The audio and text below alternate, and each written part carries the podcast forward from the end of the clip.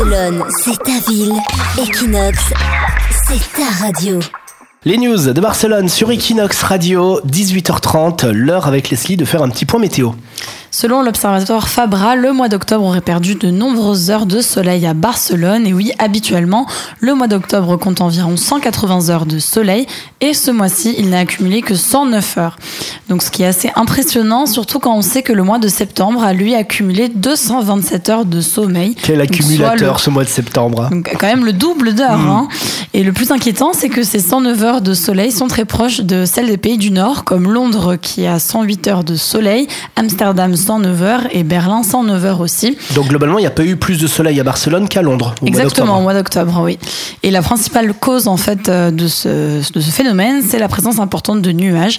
Et paradoxalement, ça, ça ne veut pas dire qu'il y a eu plus de pluie à Barcelone en octobre. Alors est-ce que c'est des nuages normaux ou des nuages de pollution? Parce qu'il y a eu aussi des, des trucs un petit peu de pollution, on en a parlé sur Equinox. C'est exactement en fait de la poudre du Sahara qui est venue en fait, euh, c'est des particules hein, qui ont effectivement un peu bouché euh, les nuages. Voilà, et donc ça fait qu'il y a moins de soleil aussi. Oui, ça n'a pas a aidé tout, non en fait. plus. Voilà, c'était pas un très beau mois d'octobre. Comme toi, ils vivent tous à Barcelone. Comme toi, ils écoutent tous Equinox. Equinox, La radio des Français de Barcelone.